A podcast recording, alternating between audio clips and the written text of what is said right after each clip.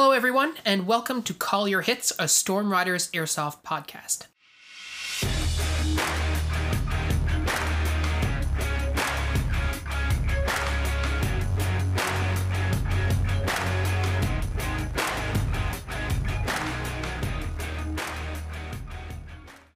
Thanks for joining us, everyone.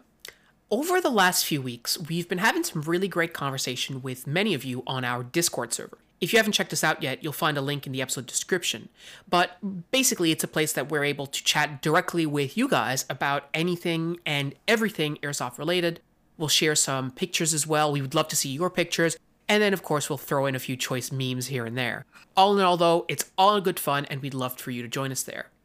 That being said, today's episode was actually prompted by a few discussions we've had there recently. A few users were just getting geared up and psyched up for their very first airsoft games. And we were super pumped for them because, as you all know, it's a super exciting time, but it's also a little nerve wracking. And there's a lot of things that you need to consider or that you might want to consider for before your first game. And it can be really, really overwhelming. I mean, you have so many different options. You have tons of different opinions from lots of different people, and it can be really hard to know what's going to matter for you, what's not going to matter, and you can get a little bit bogged down. So, today, what we wanted to do was really talk a little bit more about that beginner experience. Yep, and I think it's pretty important for us to acknowledge like, we've talked about this a bunch uh, over the course of this podcast and in a bunch of our videos, but one of the things we've been getting as feedback is that while that's useful, it's not consolidated anywhere. There isn't even really a place within our content for someone to go, oh, yeah, these guys have sort of a reasonable idea of where to go.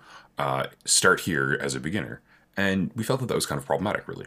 So yeah, and like Pat said, really what we want to do is to have this as a resource for a beginner player to be able to listen to and say, okay, this might be a good way for me to approach my thinking when I'm looking at airsoft as a new hobby for me.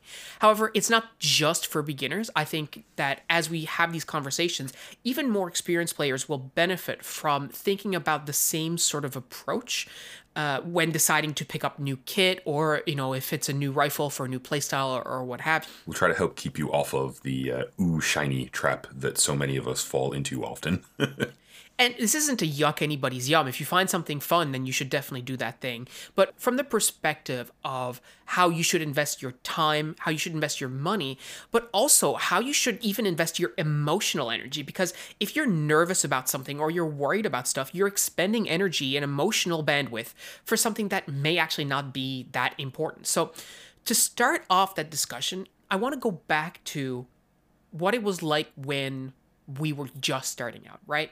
So I had come, uh, as I mentioned in previous episodes, I came from, uh, I came to airsoft from paintball.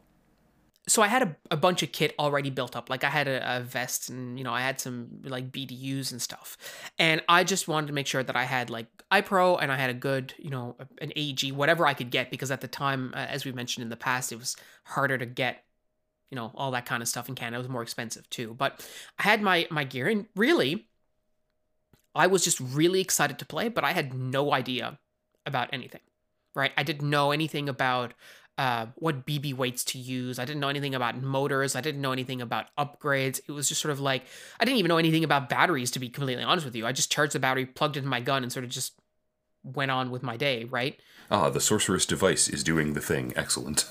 well, yeah, exactly, exactly. But now, where airsoft is even more prevalent, you have just this like this completely open field of information everywhere. So all the stuff that I had no idea and was completely clueless about, now everybody is able to get that information before their first game. And, you know, uh, if I'd had that information at the time, I, I don't really know what I what I might have done. And I mean, you know, it's it's worth noting here that like, you know, I'm uh, you know, I'm a teacher by trade, but I'm a university trained researcher by uh, by skill set, right?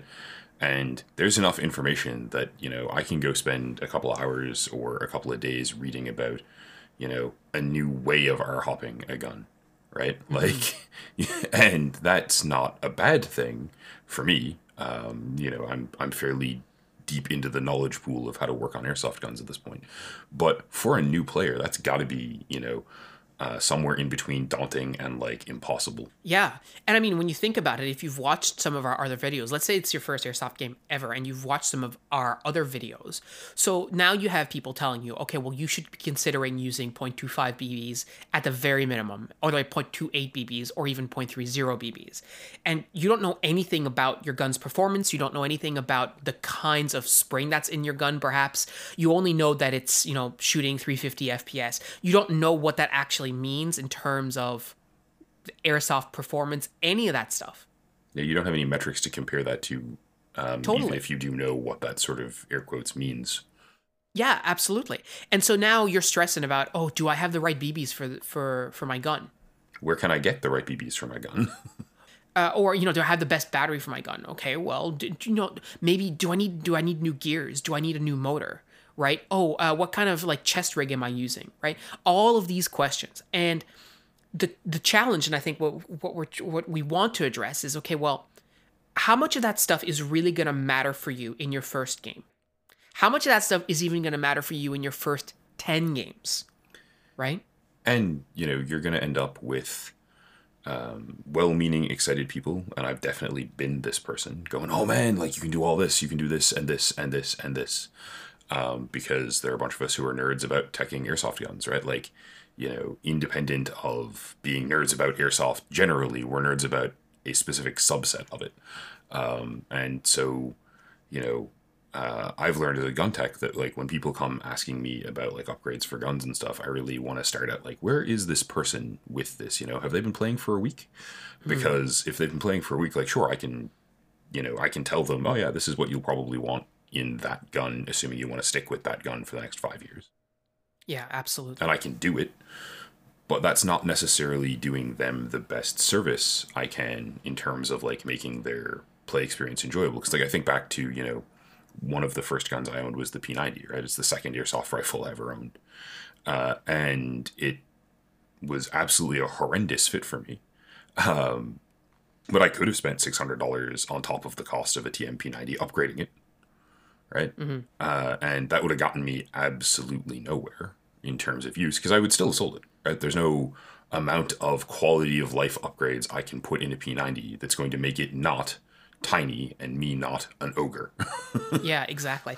And you're not going to figure that out until you actually start playing with it, right? And you you know we we always tell people you should be doing ready up drills at home and all this kind of stuff. And even if you do that stuff, right? You could be doing ready up drills ahead of your first game. And I know one of the guys uh, on the uh, on the Discord, and shout out to Glickman. He's been spending a lot of time doing ready up drills before his first game, and like kudos to him because most people don't do that. So fair enough. But the reality is that you're building that muscle memory, which is great. But you haven't had the experience potentially, and I'm not talking about Glickman in particular. I'm just mean in general. You might not have the experience of what what you're going to physically do when someone starts shooting a BB at you you might not have the wherewithal to actually emerge from cover the way you need to and do your ready up drill when you know there's somebody there waiting to to shoot back at you, right? You might just be afraid because it's your first ever airsoft game. You have no idea what's going to happen. We're all here for that adrenaline hit for sure, you know, but like not everyone reacts to it the same way even. No, absolutely, absolutely. So when you're thinking thinking about all this stuff, like yeah, it does matter at, at some point, but there's an appropriate time. And like when it's your first ever games, what are the things? And we've said this so, a little, like what are the things you need to to be concerned about, right? So doing your ready up drills and stuff is is good. I, I firmly believe that there is no wasted moment for doing ready up drills. Building that muscle memory is a critical factor of improving your airsoft performance, and it doesn't matter if you've played one game or you've played a thousand games. You Practice will always, yeah, exactly. Practice is great. You will always benefit from doing the ready ops, but do you need to be concerned about that? Do you need to be spending a lot of mental energy on that ahead of your first game? Probably not. You should be more concerned. Oh, it's not to say probably not. Like you should be really concerned during your first game of making sure you have fun, right? Like yeah, absolutely. I think there will be a tendency in people's first games. Um, and I mean, maybe this is sort of you know um, the way my brain works. You're like you know, go expecting to be a badass, and then you know your first game you get shot in the face. And I can't count the number of games in the last five years that my first game of the day at a at you know a random field day is just like oh yeah yep that was I have been here for 30 seconds of game time and I have been shot in the face. All right, cool. Yeah. it happens, right? Um, there's zero you can do about it. Um, but like, it doesn't mean you're having a bad day off the cuff. It doesn't mean like, oh God, I'm terrible at this off the cuff. It's just, yep, got shot in the face. Cool. Next game. I remember one of the first games I ever played of paintball. It's not it's not airsoft, but it's it's it's related. I distinctly remember like going to the field and being like, "All right, Phil, there's a couple of things that you got to remember." Right? The first thing is you got to remember not to get tunnel vision, right? And then you got to remember to move. Those are the two things that you need to remember. No tunnel vision and move right? And I actually took a piece of paper and I wrote those on a piece of paper and I stuck them to the lid of my um, paintball hopper, right? Where you know where you put the the where you put the paintballs in. And I was like, this way I'll have it as a reminder. And I I swear to God, like as soon as people started shooting at me, all that went through the window. I couldn't remember anything. I wasn't looking at that piece of paper. I thought that I had it like down to a science. I'm like, yeah, I've got this. I'll have it on piece of paper and I'm going to smoke this. And as soon as people started shooting at me, my body's automatic responses took over and I got tunnel visioned and I got put in place and I was not moving out of cover because I didn't want to get hit and I was afraid to get hit. All this was happening nat- happening naturally despite my best efforts. So one of the key challenges is that because you don't know how you're going to respond in that situation, all this stuff that you're getting worried about and worked up about potentially is not going to matter, right? It's not even going to be a factor for you because other things are going to be like way, way bigger issues. So you could give someone my airsoft gun, which performs extremely well for their first game, and it's not going to do them any particular favors because they're not going to be in a position to utilize that in any way that actually maximizes its particular performance. Like when I was in high school and you know I was learning to play guitar and um, my guitar teacher had this like two thousand dollar guitar. It was like a, a Les Paul uh, Gibson Les Paul Studio Custom. Like it was a beautiful guitar. I was only learning chords. Like, what good is this doing to me? I would have been just as well served with any old cheap guitar, but that's what he had on hand and that's what I learned to play on.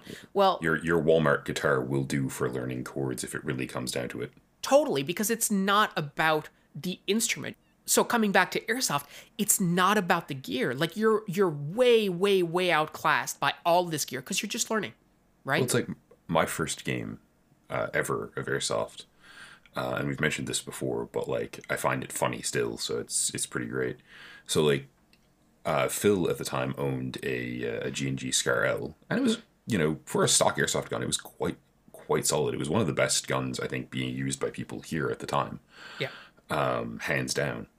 And uh, I was using for most of that day the un- unupgraded Well L96 uh, that he'd bought to build into a sniper rifle, but that we hadn't really done anything with yet.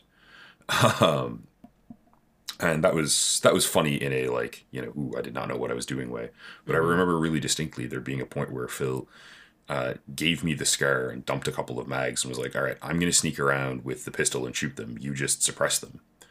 And I ran out of ammo. I was like, all right, I don't know how to change magazines. I do not know which button on this removes the magazine. Yeah. So coming back to our original point of all of this is that when you're starting out, there's some key things that you need to be spending your energy on and other stuff that you can you can think about it, you can talk about it, but when it comes down to it, chances are it's it's not going to be a factor for you because there's there's other stuff that's way way more important. However, there are things that you you should be thinking about and there are things that you should be considering. So obviously, you need to make sure you have a working gun right? Like that is uh, that's number one. Now if you're going for your first first ever game and you're renting it you won't have to worry about that right? Because the field will give you a working gun and if it doesn't work you're paying for it so they'll get you one that does. Or you get your money back right? One or the other. But like you're gonna get a functioning device And if you can, you know, renting a gun for your first game is definitely not a half bad idea because it's a lot cheaper than buying a gun for your first game and finding out you don't enjoy this. yeah absolutely. I mean, we think you will and hope you will uh, enjoy this, but you know, that's you know, four hundred dollars or two hundred dollars is a fair chunk of money to play with in that sense. then then the other thing too is you know if you do decide that you're going to buy your gun the first time you know what we would highly recommend is firstly don't spend too much money on it because again you don't know if you're really going to love it or not number one but number two don't get something so specific that you really box yourself into a particular corner and then start to either think, okay, well, I hate this or this is really not working for me. And like people often say, and I'm sure all of you have heard this, don't buy a sniper rifle for your first gun, right? And I don't necessarily agree with that sentiment. I think if you if you want to buy a sniper rifle for your first gun, go ahead and do that thing. However, there are certain limitations with it that will make it a much harder experience for you than it really needs to be the first time around, especially if you're getting like a bolt action sniper rifle and you're getting outgunned by guys with like a Polar Star RPK or whatever. Like you're in for a world of of hurt if that's your first first ever gun. And again, I'm not yucking anybody's yum, but if you're if you're really looking to sink money into this, you you may want to look for something that's a bit more like generalist or a little bit more flexible to allow you a bit of space to grow and try different sort of playstyles and find out what you like. Because the other thing is, you don't want to do like I did and buy a sniper rifle and build a ghillie suit and play one game and realize that you hate sniping. And I think we can we can do one better than the the typical don't buy a sniper rifle advice. Um because like that's it, it's maybe useful advice in a lot of ways, I think, for, for a first time airsofter. But rather than approaching it from that, let's try to approach it from a what should you be looking for in your first airsoft gun, right? And so cheap is fine, right? Um, you know, within your budget is good. Um, secondhand and works is is a great place if you have a community that allows for that. Um, you know, many of my guns have been secondhand, and it has caused me very few problems all of mine have been secondhand, and I've had lots of problems, but not because they were secondhand. yeah. none, none, of your problems have been the fault of the gun being secondhand. yeah, yeah, um, for sure. You know, but so try to get something in a rifle length, um, if at all possible. You know, go to a shop and see if you can figure out like what length of rifle feels comfortable for you on a basic ergonomic level. But generally speaking, try for something in a rifle length or carbine length because those are very comfortable, right? Um, you know, your M4 carbine is a really great starter airsoft gun because it's sort of a middle length and it can do most jobs tolerably well. Um, try to get something that is full, has the ability to shoot on semi and on full. Not necessarily because you should be shooting on full auto all of the time, but sometimes it's it's nice to have the fun button. Um, yep. But from a mechanical point of view, right, there's the gun tech arriving again. Um, you know, things that are semi can lock up on semi, and if they have a full auto switch, it will usually unlock them for you um, very quickly um, without damaging the gun. It's just a, a function of the way semi automatic triggers on your soft guns work. Um, that's useful, right? Um, try to get something with a top rail so you can put an optic on it if you decide you want to try to get something with iron sights so that you have something to aim with without having an optic. You know, um, we run irons on all of our guns as a backup, but they're all zeroed. They're all there to work. Um, you know, I would advise this is more of a tech thing than a than a practical thing in some ways, but don't get something super weird for your first airsoft gun. Like a lot of people I've played with over the years, people on our team have gone like, no, I don't want an M4, but this takes M4 mags and it looks different, so I'm gonna go grab it. Um, practically speaking, if it looks different and weird, it's probably more complicated if something goes wrong with it, and that is worth thinking about in your first airsoft gun. Yeah, for sure. Because you might have to take it apart while looking at you know one of our tech videos or someone else's tech videos, and like if it's a uh, a much more complicated gun, it's gonna gonna irritate you. I would also flatly recommend that you stick to an M4 or an AK platform for your first airsoft gun. Um, those are the two most common platforms, which means the two most common uh, platforms to get parts for, both external and internal. And they're the places that magazines are going to be the cheapest and most easily accessible. Uh, also, uh, you may have noticed that they're the most common real world firearms out there, pretty much. Uh, and that means getting, you know, something that'll hold your magazines later will be easier. For sure. And like, you can agonize over this decision forever right? Like the reality is there's so many different models out there. There's so many different manufacturers. There's so many. I would highly advise is, you know, at the end of the day, if you get something from a reputable manufacturer, right? So you think about like your King Arms, your G&G, your G&P, like your um, VFC, your, um, I don't know, like Specna Arms. Like, I mean, we can keep listing this for, for a while, but the bottom line is chances are that if you buy something from a reasonable manufacturer, you will end up with something that is relatively usable for definitely your first season, maybe longer. And you can sort of future proof yourself if you buy, for example, uh, a gun with a metal body that you might be able to upgrade in the future. But really, when you're looking at your very first gun, don't really overcomplicate it. Like Pat was saying, stick to an M4 and AK 47. You will be well served. Stick to a more well known manufacturer, and you will, you know, generally, you're talking about uh, a 50 to $75 price point difference between like a cheaper manufacturer and a little bit better uh, manufactured, a little bit more reputable manufacturer, right? Um, so you can get like I think a, a, a full metal King Arms M4 for like 300 often $300 Canadian honestly Yeah. like it they're not super hard to come by a lot of the time like that's not that expensive and if the difference between and we've said this before pat has said this many times but if you can afford the 250 now you might just want to save up for that extra 50 and just you know wait two weeks or however long it's going to take you and get just a little bit better because that $50 investment is going to work out for you uh, more in the long term if you d- decide to stick with the sport right I'm also going to give you guys a tip that like I have definitely given members of my team, um, but I don't really think I've actually like thrown this out there. One of the best things, if you're like looking at your collection of gun options and you're like, oh, I really want this specific one, um, before you buy it, open up Google and type the the name and brand, like the model of gun and known issues, and have five minutes worth of a read. Because if you do that and like nothing significant pops up on the first page of Google, you're probably good, yeah you know. But like if you, um, you know, to poke a little fun at uh, at John here, you know, like if you're gonna buy a Kar 98 and you search the Kar 98 and you realize that oh, this is a bolt action shell ejecting gas operated airsoft gun that is known for losing the shells and not functioning ever again. That might affect your purchasing decision, right? Um, you know, if you are looking at an M4, and I'm not going to name one offhand because I can't think of one offhand that has this issue, but like if you're looking at an M4 and you're like, oh, um, you know, reviews say this usually falls apart after the first 2,000, 3,000 rounds. Hmm, okay, maybe we'll, maybe we won't get that one.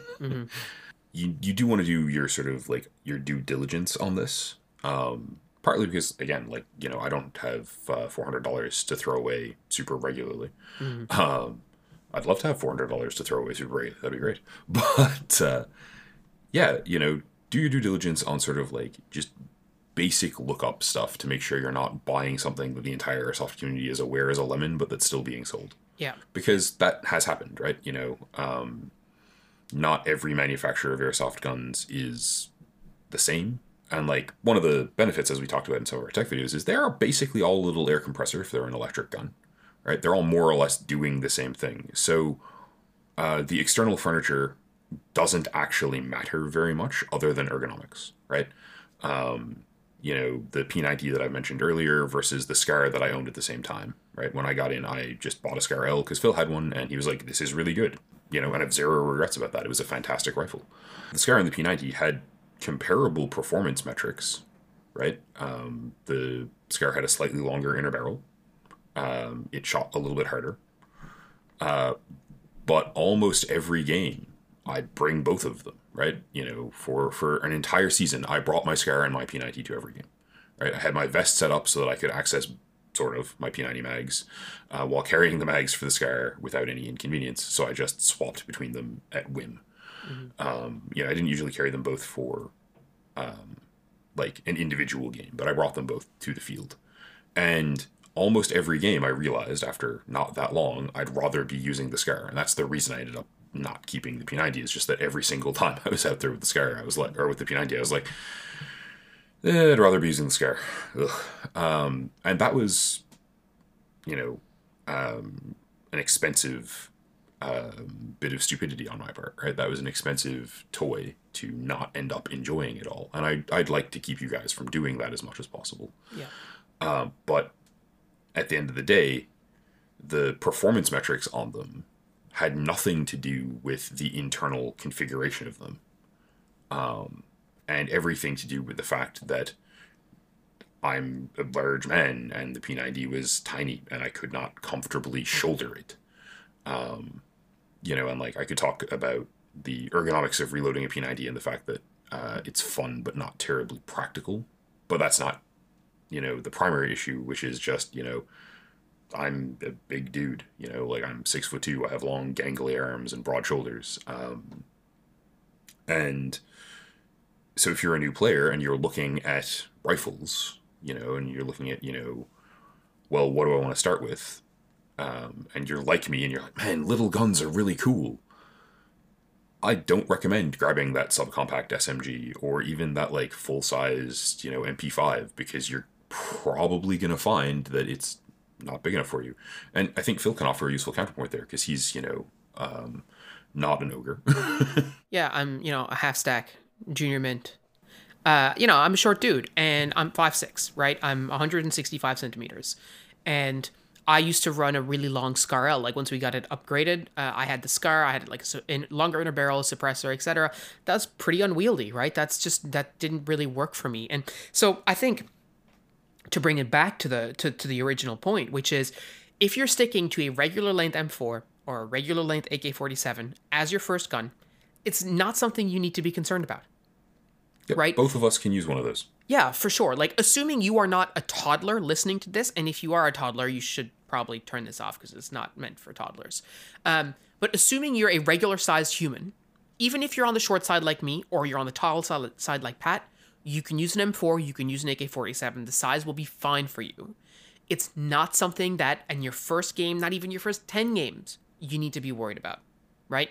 Just get the gun, use the gun, and start to get the feel for it. That is going to be much more important to you than trying to not only learn how to play the game, but also learn how to wrap your weird gangly arms around this little tiny gun that you bought.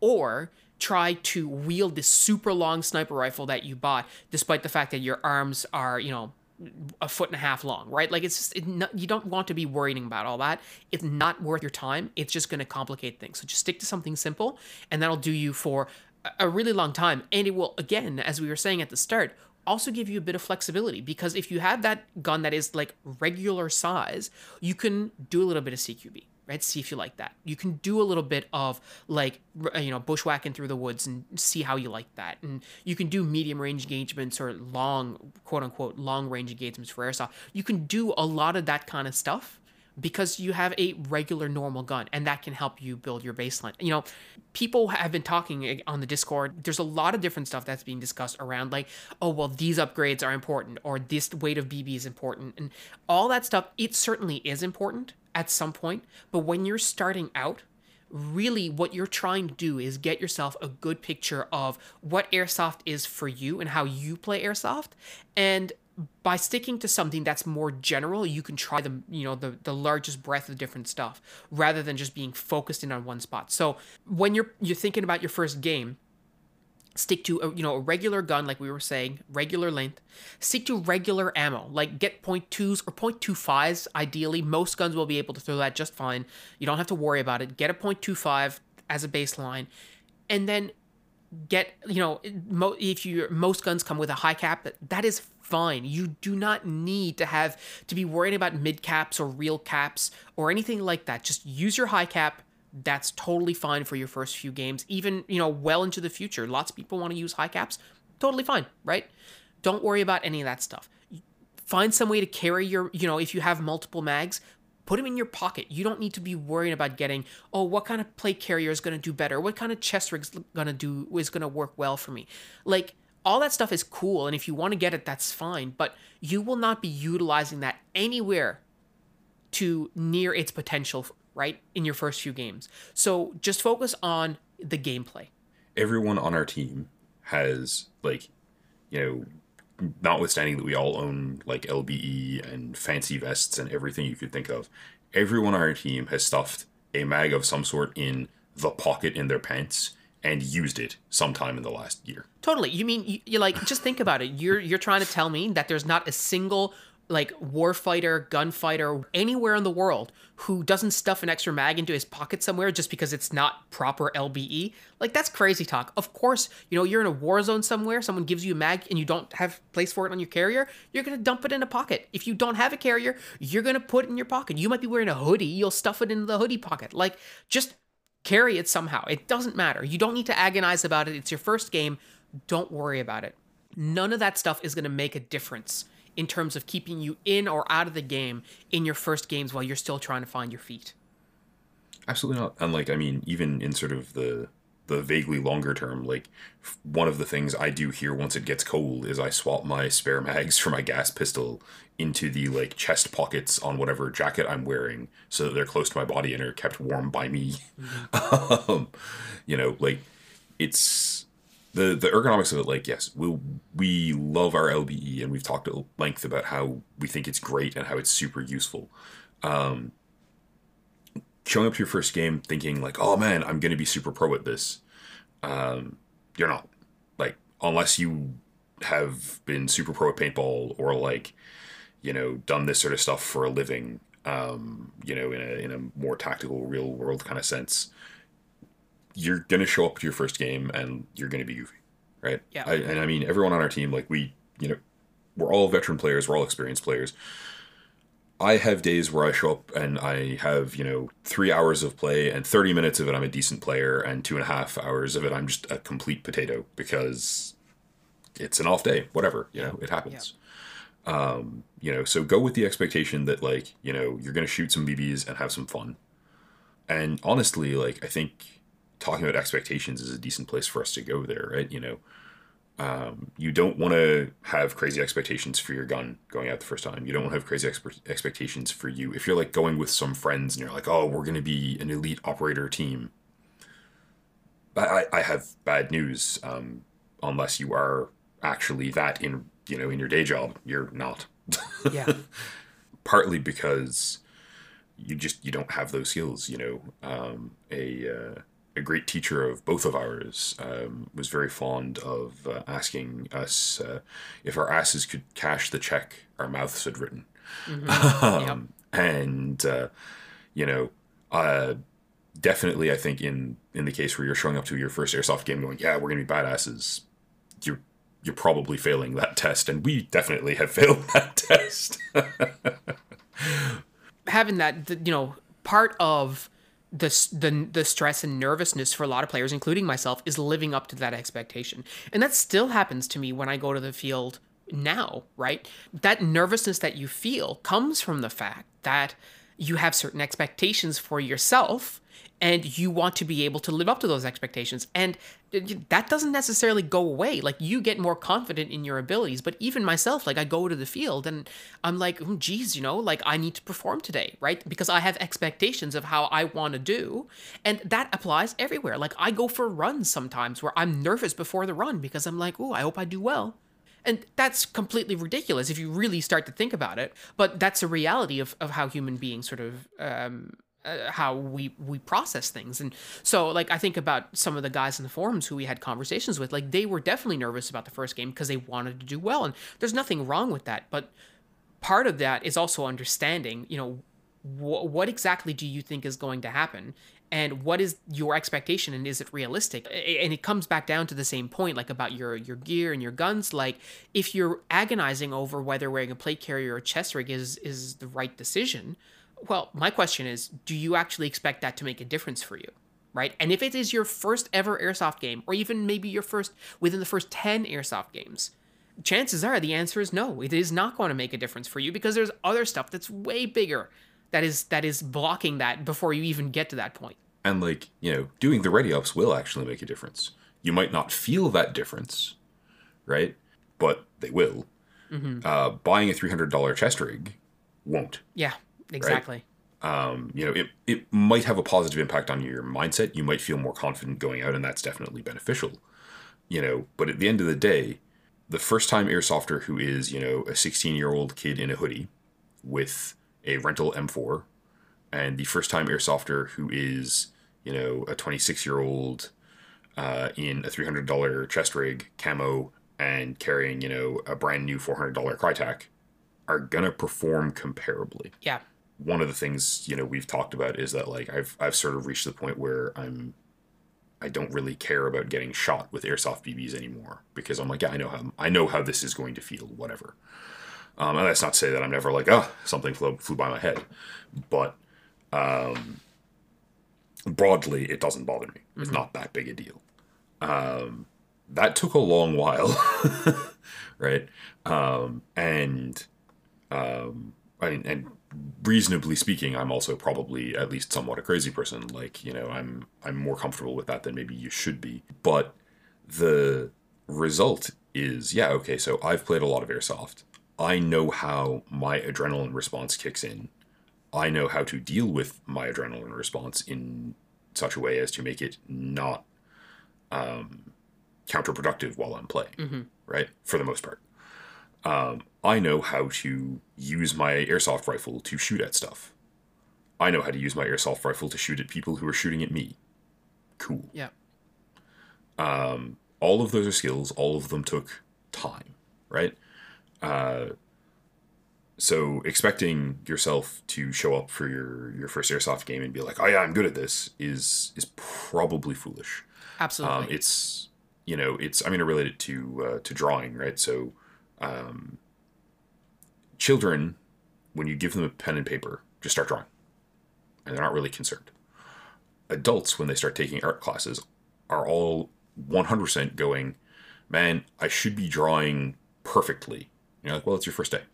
Like this is the first time you've put serious effort into learning how to draw, and you're saying, oh man, I should be drawing like Da Vinci, right? Like Michelangelo. Uh, they had the best teachers in the world from the age of five. And they drew exclusively all day, every day from the age of five. Don't expect to be doing that your first time, right? So if you're then, you know, going and watching um, action movies where, like, you know, uh, Chris Hemsworth plays a SEAL guy and doesn't need to reload because we didn't feel like putting that on camera because it wasn't what we were going for uh, and all of his shots are perfect, even though that's impossible. And you're like, yeah, I'm going to do that. Uh, that's not possible. People don't do that, right?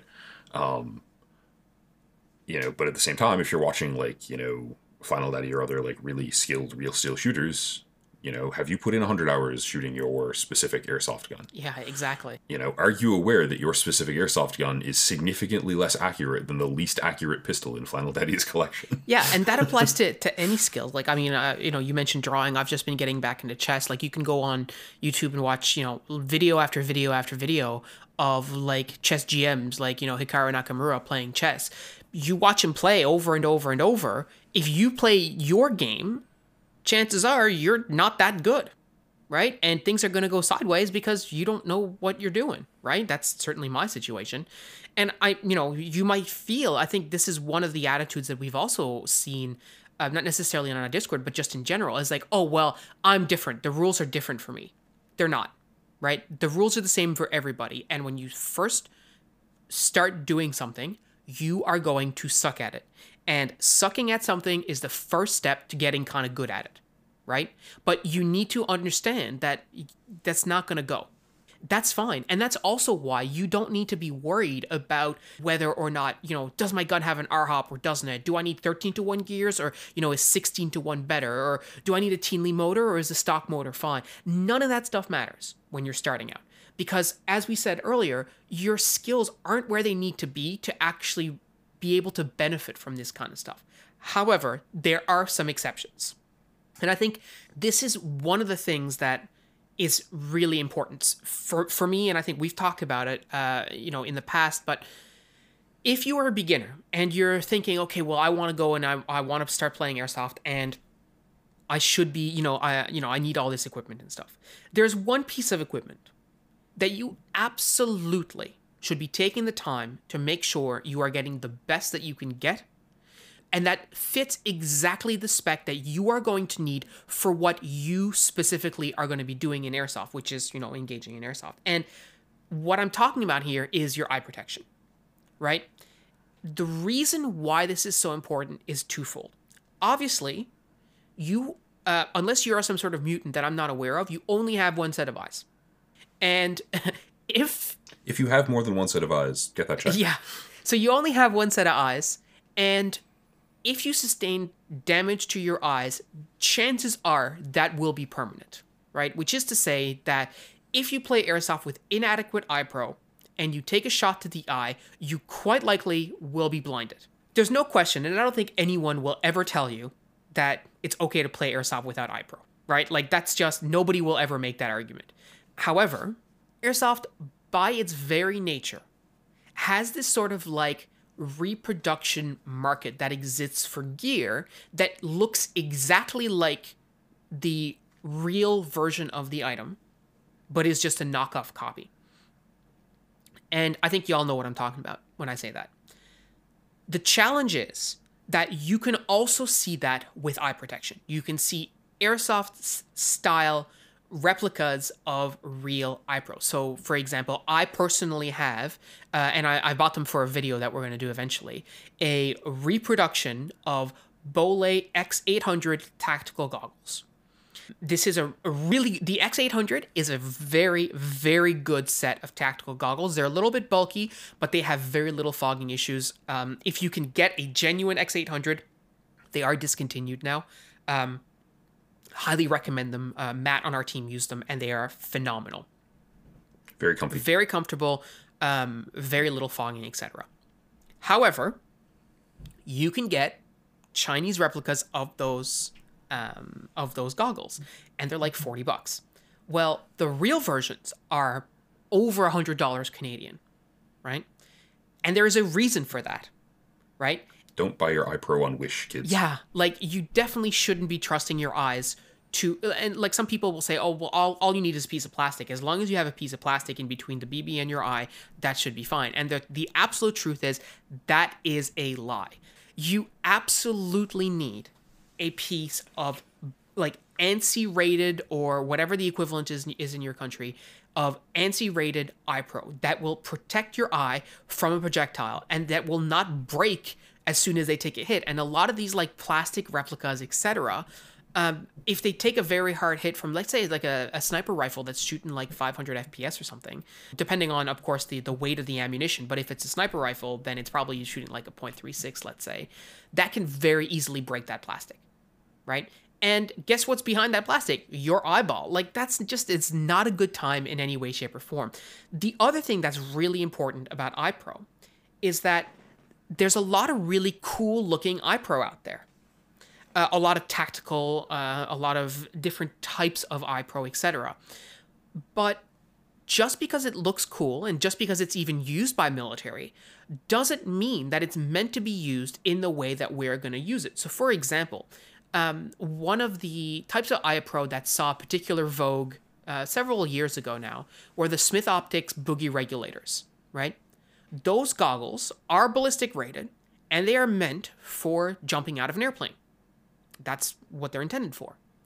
The challenge is that people wore them for airsoft, but they are meant to be worn in an environment where wind is whipping around your face at like, I don't know what speed when you're falling out of a plane. And as a consequence of that, there's lots and lots of airflow, so they never fog.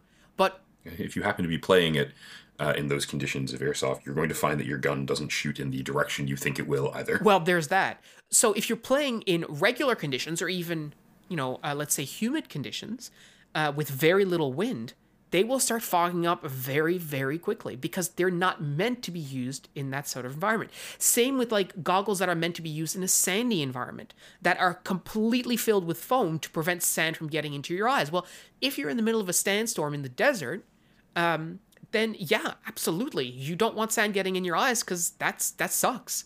But if you're uh, unless you're playing airsoft in the deserts of Arizona, in which case feel, feel your boots. But uh, if you're playing on a regular airsoft field, chances are there's not sand and dust blowing around. You likely do not need fully enclosed goggles full of foam to prevent stuff from getting in there.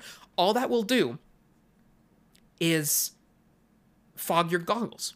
So when you're a beginner, chances are you if you're especially if you're doing a rental you probably get a paintball mask from from the place that you're playing at. Those are perfectly fine for airsoft purposes especially for your first game but you will notice fogging and you're like man this sucks. Like i, I don't like this. Well the best way to avoid that is getting a set of ipro that is meant for airsoft so that is ANSI rated or like i said the equivalent but has the types of airflow that is necessary for iPro not to fog up, or that is coated in an anti fogging treatment, which may or may not work depending on the conditions that you're in and humidity levels and so on and so forth, right? I'd also like to take a second out of our uh, out of our day to uh, hate on the most unsafe thing you can put on your face uh, in a lot of ways, uh, which is uh, mesh goggles. Oh my god, yeah. Right. Uh, you'll see lots of mesh goggles. You see lots of masks that are like, oh, you know, you're a cool like predator mask or Daisy mask or whatever. Um, and you're like, yeah, this this looks badass, and it has Mesh Eye Pro, and it will say, oh yeah, this will stop BBs, and the Mesh Eye Pro will absolutely prevent the BB from penetrating your eyeball. Um, really, really unfortunately, though, uh, it will not necessarily prevent the BB from fragmenting, and the pieces of the BB from hitting your eyeball. That's assuming Um, the mesh even doesn't stop the BB. There's some cases where uh, the BB can just blow right through the mesh and hit your eye anyway, right? Yes, that does assume. I, that's right. I was assuming you had a, a piece of Mesh Eye Pro that had good mesh in it. Yeah, totally. Um, other other noteworthy things that happen uh, with Mesh Eye Pro uh, are the mesh rusts, Mhm. and you get hit with the BB and you get rust in your eye. Also, not great. They will not keep you safe. Do not use them. yeah. Back to your regularly scheduled talking about what you should use. So there's a lot of different really good iPro options out there. I personally use the ESS Advancer V12s. They are discontinued by ESS, but you can still get them uh, through eBay, like because they were issued to the UK military. Um, so you can get them surplus. I am on my second set of frames and probably like my eighth set of lenses because they're interchangeable lenses. Uh, so I just keep buying them because they're great. The ventilation is excellent. It has a little tiny bit of foam, which I just remove with a like a toothpick, and off you go. Right, it's perfect. Uh, you've got ESS is a very very good brand of uh, of iPro in general. You've got other stuff out there as well. Like I mean, you've got Oakley's, you've got Revisions, and I mentioned the Bollés as well. Like these are all professional uh, eye protection manufacturers, right? If you buy one of their products, you are getting a quality piece of kit that will absolutely protect your eyes. However, it might have fogging issues, right? So you want to make sure that you're also getting something that is applicable for our airsoft uses because fogging is absolutely a problem. Right? It doesn't matter if it's your first game or your 10th game or your 1000 game. If you can't see anything because your glass your goggles are completely fogged over, that sucks, right? That's just that's no fun for anybody. I've had that issue before. Goggles will fog. People who say, "Oh yeah, I've got this solution that um, you know will make sure that your lenses never fog ever again." If you believe them, I have a bridge I'd like to sell you. The reality is that in all conditions, it is possible for goggles to fog through condensation, etc., just by virtue of the way things work. Uh, there are steps you can take to prevent that, including, and we've talked about this in one of our previous videos, including like using a, a built-in fan. Uh, you can use some hydrophobic coatings that make sure that water doesn't build up on the inside. Uh, you can get like anti-fog wipes that you just wipe on the inside and applies a little coat. And you also have thermal pane lenses, especially when it comes to like paintball masks and stuff like that. Either way, spending time to make sure your iPro is exactly what you need is time well spent. At, on day one, as a beginner, it is time well spent. Absolutely. And um, remember that what you need first and foremost is safe iPro, right? iPro that will keep your eyes uh, functioning. One thing I want to note um, I ran for many years um, ESS Land Ops goggles, which are great for running uh, if you have glasses. They'll, uh, they'll fit a set of glasses in them really comfortably. Um, you do still end up uh, with sort of the complication of glasses inside of goggles does make them a little more likely to fog uh, in really hot, humid weather, but um, they are comfortable and they keep your eyeballs in your head. And those are my primary goals. Uh, the last set of them I bought, I bought for one of our teammates at a secondhand store a couple of years ago for like $40 Canadian. Uh, so they're very widely available. They're not super expensive uh, and they work really well. Yeah. and you can rip the foam out of the sides of them because they're designed for a desert environment mostly. Uh, and it helps the airflow tremendously. Another thing that you can consider if your field allows it is shooting glasses. I know um, our local field doesn't allow shooting glasses for safety reasons, which is totally fair. However, in certain environments, if you're playing on a private field or something like that, um, people might be okay with using shooting glasses as long as they're ANSI rated. Those are great. They're a great option too. Um, I know uh, several. I know Chris for sure has, and Johnny as well. Actually, uh, they both have sets of shooting glasses, and all they are is safety glasses, right? And you can get those at any hardware store. They're meant to stop like a piece of like a angle grinder flying off a tool and like trying to come at your eye. They're meant to stop that kind of stuff.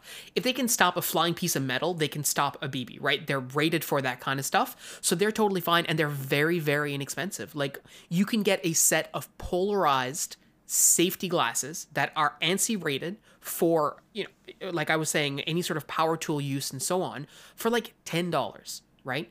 And we're not saying that you have to cheap out either. Like if you, if that's the message you're getting, it's totally wrong. Like we're not saying you have to go cheap, but it's about making sure that you're spending your money on the thing that is the most applicable for your situation. Now, again, if you're playing on a private field, it, um, that might be an option for you. If you're playing on a commercial field, quite likely they do require full seal eye protection. At which point, you know, it's not necessarily a bad thing of, to have both, so you can switch between one or the other. The great thing about shooting glasses is the airflow is way, way, way, way better, and you get much less fogging issues with shooting glasses. But uh, if you're not able to use them, then you have to go full seal. So again, just follow the tips that we were uh, going through before. And like, the, if you, if they're an option, shooting glasses are great for you know. Uh, we do get a few hot, humid days during the mm-hmm. summer here, and like if you're playing when it's you know high humidity and like you know 30, 35 degrees, it's fantastic to have the airflow. Yeah, and then you know you can then as well. Like we've talked about the eye pro, but then you can be like, oh, but do I need tinted glasses? Do I need like yellow tint? Is that going to make a difference? For your first games, none of that is really going to matter. Uh, I've used yellow tinted lenses. I've used smoked lenses when it's really bright in the summer. I've used clear lenses. Like if you have the option of having that stuff, that's great. But don't worry too much about it. Spend more time making sure that you get a piece of eye pro that is actually going to um, that is really going to do the job for you. And it might not seem cool and it's not as fun as, you know, like Googling different types of, you know, airsoft guns that you can buy and all this kind of stuff. But it's a really, really good investment because if you get a good set of iPro right out the gate, then that's something you definitely won't need to worry about uh, in the future and it will serve you really well um, because you're going to be using them every single game and they're a critical piece of kit? I, I still have all three sets of goggles uh, and all of the spare lenses for them that I've used playing Airsoft. Um, you know, I've used a set of ESS Land Ops, a set of ESS Desert Ops, and I currently have the same uh, ones that Phil is running. Um, the only ones of that set that are in any way at risk of ever failing, I think, are probably the ones that Phil is using, and I haven't used them enough to have issues, but I know uh, because they have much smaller pieces of flexible plastic, they can actually break. Um, I've never had that happen, by the way. So yeah, it's very very unlikely that you're going to have to replace a good set of these, and a good set is only going to run you like eighty bucks or sixty bucks. Mm-hmm. Um, so just spend that money and not worry about your eyes being popped, and that's that's wonderful, right? That's peace of mind.